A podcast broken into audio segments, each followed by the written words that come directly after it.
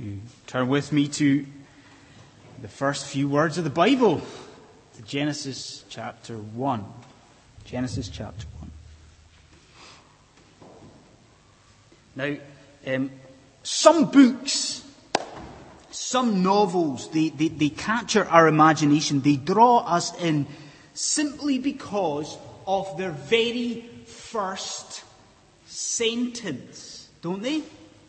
Some books, some novels have incredibly memorable opening lines. You know, if I was to say to you, um, it was the best of times, it was the worst of times, then I'm sure many of us are going to think instantly, that's a tale of two cities by Charles Dickens. And uh, I remember many, many years ago at school, I remember being absolutely, you know, transfixed by a book from its very, very first sentence because the book's opening line, um, it began, it was the day my grandmother exploded. What an opening line that had me uh, from the very outset, from the very first words. It was the day my grandmother exploded. And today, folks, as I've already said, we begin a, a new sermon series, and it's a series where we are going to look at the opening 11 chapters of the book of Genesis. The first 11 chapters. And our intention this morning really is to have an introductory sermon. That's what we're going to be doing today. We're going to be looking at the background to Genesis. We're going to look at some of the facts, some of the details about the book. But at the same time, what we're going to do all the way through this morning is we're going to keep one eye on the very first few words of Genesis. Because, friends, surely there has never been in all of history a more kind of captivating, a more uh, enthralling opening to a book than that of Genesis. Just look at it. What are the first four words? In the beginning, God. In the beginning, God. So, what we'll do, there's going to be a slightly a different structure to our, uh, our morning service, our, our morning sermon. What we'll do is we will set before us just now, we'll set before us and we'll, we'll attempt to answer six introductory questions about Genesis. Okay? Six introductory questions. So if you are ready, folks, if, you've, uh, if you're taking notes, if you've got a pen and paper, if your Bibles are open, let's uh, get cracking with this. And let's consider our first question this morning. Ready? First question. And that is simply why is Genesis called Genesis? What's the title all about? Why is Genesis called Genesis? Well, this is, this is very possibly an, an urban legend, but I was uh, reading this week of a weightlifter, and the weightlifter's name was Mr. Armstrong. And uh, of course, the, the fastest man in the world is called Mr. Uh, Bolt, and uh, the greatest golfer in the world is not called uh, Mr. Putter and he's not called Mr. Irons, but he is, of course, called Mr. Woods. These are very, very appropriate names, aren't they? And that is the case with Genesis. Because the title, it comes from the Greek translation of the Old Testament. And the word Genesis, it means origins. Genesis means beginnings. And we see straight away that that is an incredibly, incredibly appropriate book, isn't it? Because all the way through, Genesis tells us about origins. It tells us about the beginnings of so many things, doesn't it? You know, think about what we've got in Genesis. We've got the origins of the universe, don't we? We've got the beginnings of the earth. We've got the beginnings of marriage. The beginnings of, of mankind. We've got the beginnings, the origins of the Sabbath. We're told about where pain comes from and where death comes from. And we're told about the origins, not just of life, but of salvation and redemption and reconciliation with God. This is a book about origins, isn't it? It is a book about beginnings. If ever there was an apt title for a book, it is Genesis. Now that's fine. But look again at the first four words of verse 1. What does Genesis not tell us the origin of? What does it say? It says, In the beginning, God. In the beginning, God. You see, Genesis doesn't tell us of the origins of God. Now, why not? It doesn't tell us. Because the Almighty God of heaven and earth, He has no beginning. He has no origin. Consider that. He is eternal. He is pre existent. He is separate. He is transcendent from, from all else in creation. God existed in eternity, through eternity, from eternity. Consider that there was never even a split second, there was never even a, a breath, there was never a moment when God was not. In the beginning, before everything else, in the beginning, God. So Genesis, what does it mean? Genesis means origins. Okay, a second question. Who wrote the book? Who wrote it? Who wrote Genesis?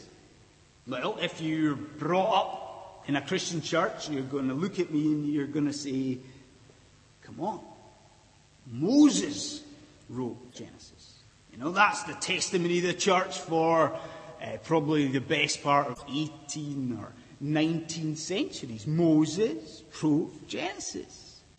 Well, it's not quite as clear cut as that, is it? Because over the last, let's say, couple of centuries, over the last 200 years, and, the, and, in, and with the rise of um, what's called liberal scholarship or higher criticism, there's been a, a distinct move away from that idea. There's been a move away from the idea that Moses penned this book that we've got in front of us. And nowadays, if you go to our divinity faculties up and down the land, nowadays what you'll be taught is that Genesis is actually four different accounts that were kind of cut and pasted together by an editor, by a redactor, hundreds and hundreds and hundreds of years after Moses' death. That's the current scholarly thinking, certainly in liberal circles. But, is it right? Is that right? Well, it all really comes down to how we view the Bible. It, co- it comes down to how we, how you view the authority of Scripture. Because you see, time and time again in the Bible, Scripture attributes the Pentateuch. Scripture attributes the first five books of the Bible to Moses, doesn't it? Think about that. If, you, if we're reading through the Bible, we hear the Pentateuch being referred to as what? The, the law or the laws of Moses? Or it's referred to as the books of Moses. We see that all the way through the Old Testament. Then when we get into the New Testament, we see it in the Gospels. We, we see it in the rest of the New Testament too. And then consider, consider that episode of Jesus on the road to Emmaus. Friend, are you familiar with that episode. What happens there? Well, Jesus is explaining, he's explaining to his traveling companions how all of Scripture, all of the Old Testament, how all of it points forward to him. Now he's dealing with all of Scripture. Where does he begin? Well, Luke 24 27 tells us that beginning with Moses and all the prophets, he explained what was said in all the scriptures concerning himself. So, you see, friends, we can stand comfortably and we can stand confidently with these generation upon generation of brothers and sisters in Christ, and we can affirm what Scripture teaches us. We can affirm quite comfortably that under the inspiration of the Holy Spirit, that Moses penned, Moses wrote Genesis. And that has a practical lesson for us all this morning. That has a practical implication for you and I. You see, ask yourself, how does the authority of Scripture actually impact your life? How does the authority of God's Word, how does it have an impact on your life. Now, are we, are you like these higher critics? Are you? Are you like the liberal scholars? Are there certain areas of Scripture that you simply reject out of hand because they don't fit with your world view? Is there a danger that we do that? Is there a danger that we ignore or sideline certain areas of Scripture because, you know, we just don't like them? It doesn't fit with our view of society. It doesn't fit with our worldview. It doesn't fit with how we view ourselves, even. Folks, we can't have that attitude to the Bible. Why not? Because in the beginning, God. And He has breathed out His Word. It is an infallible an inerrant Word. And yet we should come to it in a thinking way, thoughtfully, of course we should. And we should come to Scripture in a studious way. But we should bow before it, seeking to obey, seeking to believe everything that the Bible teaches. So, the Bible means, sorry, Genesis means origins, okay? And it was written by Moses. The third question to whom? To whom was Genesis written? To whom was Genesis written? Well, I think we can quite safely fly through this at 100 miles an hour because there's two very basic things that we have to say about this, okay? And first thing is that because Moses wrote the book, the initial recipients of Genesis were the people of God. The initial recipients were that early community of faith. That's the first thing. The second thing is just to point out the relevance of Genesis to us because of its original context. It's a relevant book to our congregation because of its original context. You see, Moses writes it. So the original context is either a people who are in captivity in Egypt, or it is a people who are spending year upon year in the wilderness. And see, that's a people who are exposed, if you think about it, it's a people who are exposed on a daily basis, day by day, to pagan peoples. There were people all around them with various different ideas about God and various confusing ideas about origins. And into that situation, what does God do? God provides his people with Genesis. God provides his people who are surrounded by, by other pagan nations. God provides Genesis. He provides truth and he provides clarity about the origins of the universe and the origins of earth and, and, and man and sin. Now, friends, can you see how relevant that is to us at LCPC? Do you see it? Where are we?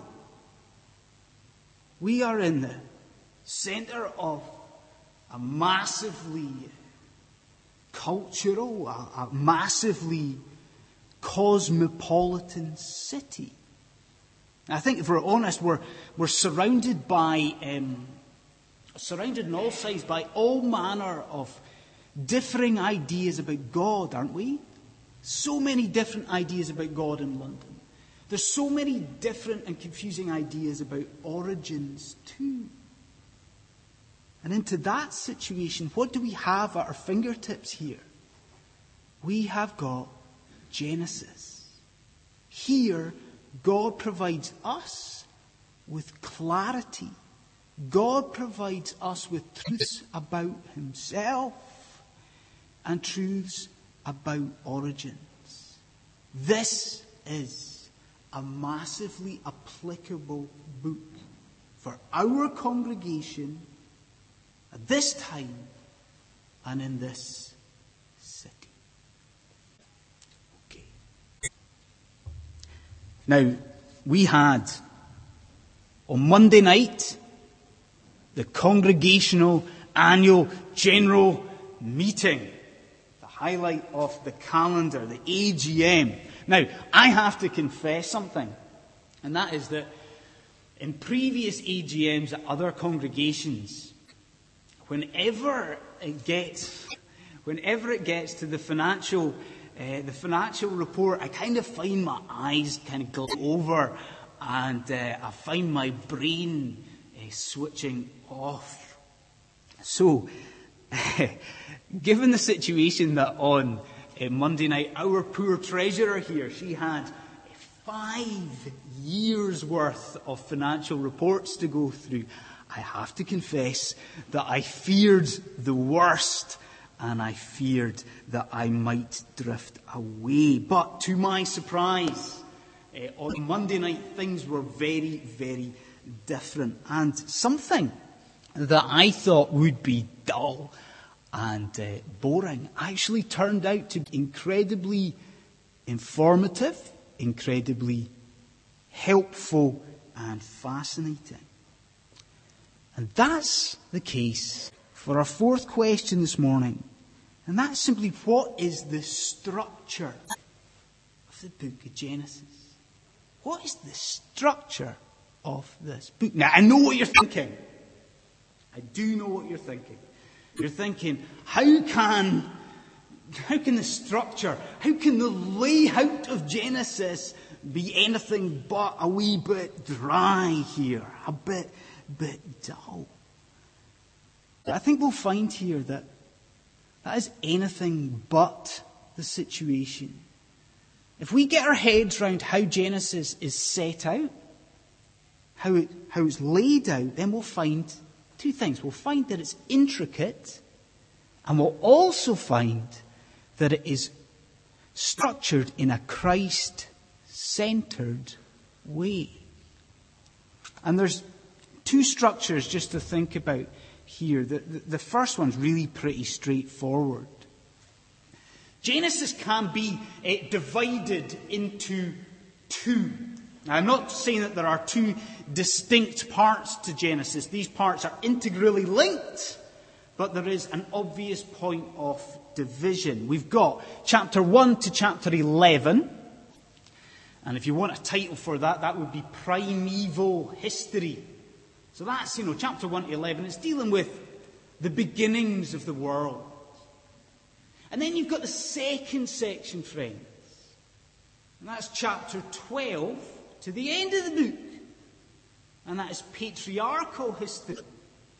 That's dealing with guys like Abraham, and guys like Jacob, and guys like Joseph. So, two sections. And it is in the first of these sections, chapters 1 to 11, that we as a congregation are going to be basing ourselves. It's in that first section we're going to be camping out, if you like, for the next few months. And the question has to be why, doesn't it? Why? Why Genesis 1 to 11? Well, I could give you a really long winded answer to that. I won't. I'll just read you a quote by a pastor by the name of David Platt. He sums it up best. He says this If we miss the truths of the beginnings, if we miss the truths of Genesis 1 to 11, then we miss the whole point of the Bible. So Genesis split into two. Okay, the second structure is more important. So please hear this. Genesis can be divided, or is divided, into 11 different sections. We have an introduction in the creation account, and that is followed by 10 different sections that all begin in the same way. Every section, every one of these 10 different sections in Genesis, it begins with the same phrase. It is governed and introduced by the same phrase. I suppose it depends on what translation of the Bible you have in front of you just now, but that phrase is either these are the generations of, or this is the account of. So that phrase, it appears ten times. Now again, we've got to ask why. What purpose does that phrase serve? Well, that phrase, what are the generations of? It acts like a zoom lens on a camera. We start Genesis with creation, don't we? We start Genesis with this massive initial broad scope of the universe of the heavens and the earth and everything in it. And then we have the phrase. And the focus narrows. There's a momentum and it narrows down to a people group. And then the phrase appears again. And the focus is narrowed again. And we're down to a family. And then there's further momentum and the phrase appears again and we're down to one man. And then eventually the phrase appears, and we come down to what? One singular seed. One singular offspring. We start with the creation and we end with one singular seed. Do you begin to see the significance? Do you begin to see the importance in the way that Genesis is structured. It's amazing. Even in the way, even in the way that it's set out, even in the layout of the book, God is pointing his people to the coming of a Saviour. Genesis is split into 11 different sections. It is a most intricate and a Christ centered structure. Okay, folks, we, we've, we've covered a lot of ground, and I guess if this were the London Marathon, that we would very much be on the closing straight because we've just got uh, a, a, couple of things to mention, and these are linked. So let's look at them together. The fifth question is that big question why? You know, why Genesis? Why was Genesis written? Why was Genesis written? So, at that, let me suggest something slightly controversial. Let me suggest that Genesis is something of the black sheep of the Christian canon. That Genesis is something of the black sheep of the Bible. You see, Genesis is the book that Christians are embarrassed about. Genesis is the book that causes us discomfort. And it causes us a whole heap of headaches because, especially when it comes to the, the, the creation account, such is the confusion there.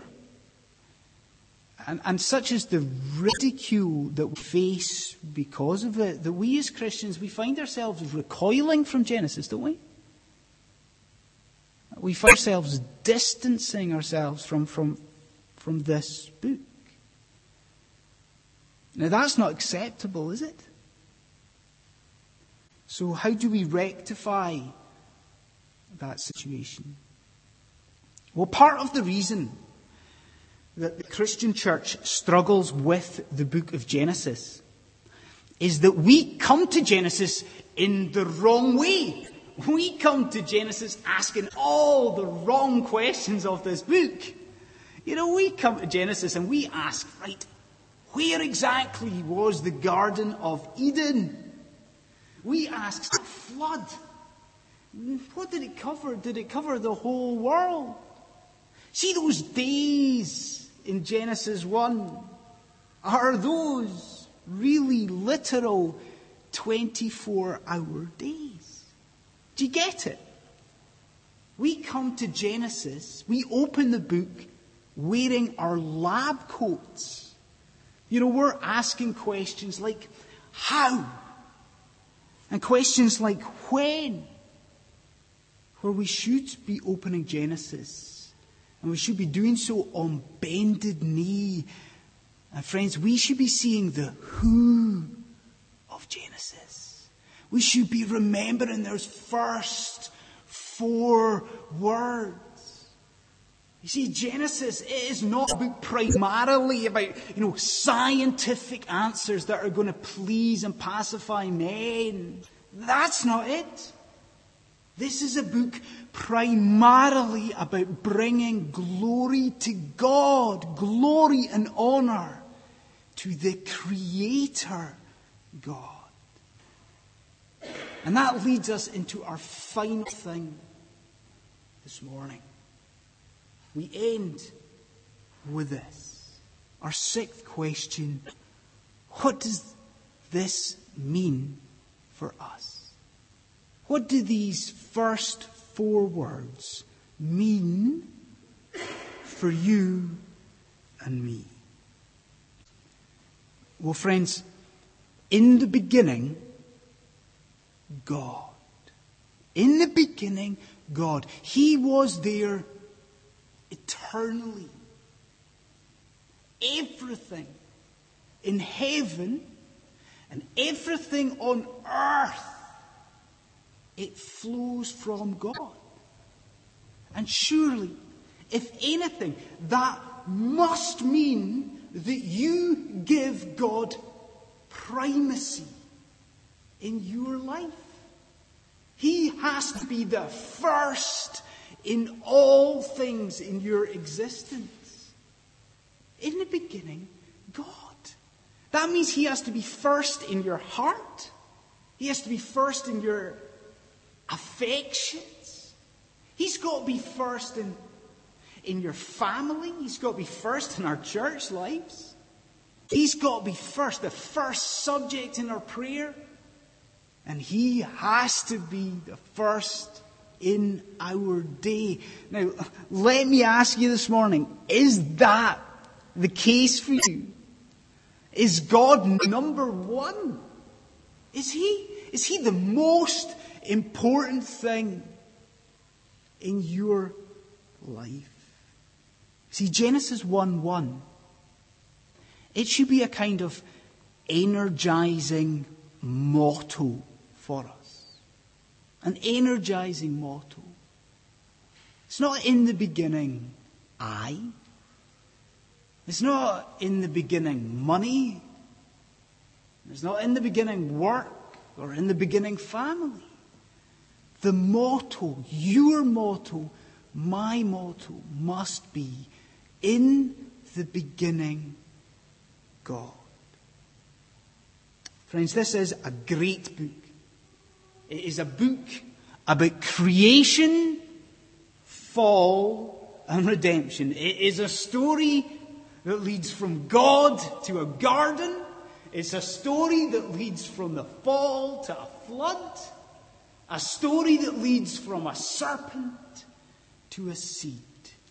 And it is a story that ultimately culminates at a cross where this God, this eternal, pre existent God, he lowered himself and he died for you. Friends, praise God for his great plan of redemption, a plan of redemption that begins in Genesis, and a plan that can bring us back in reconciliation to our Father. A supreme and a holy and a sovereign and a creator God. Let's pray.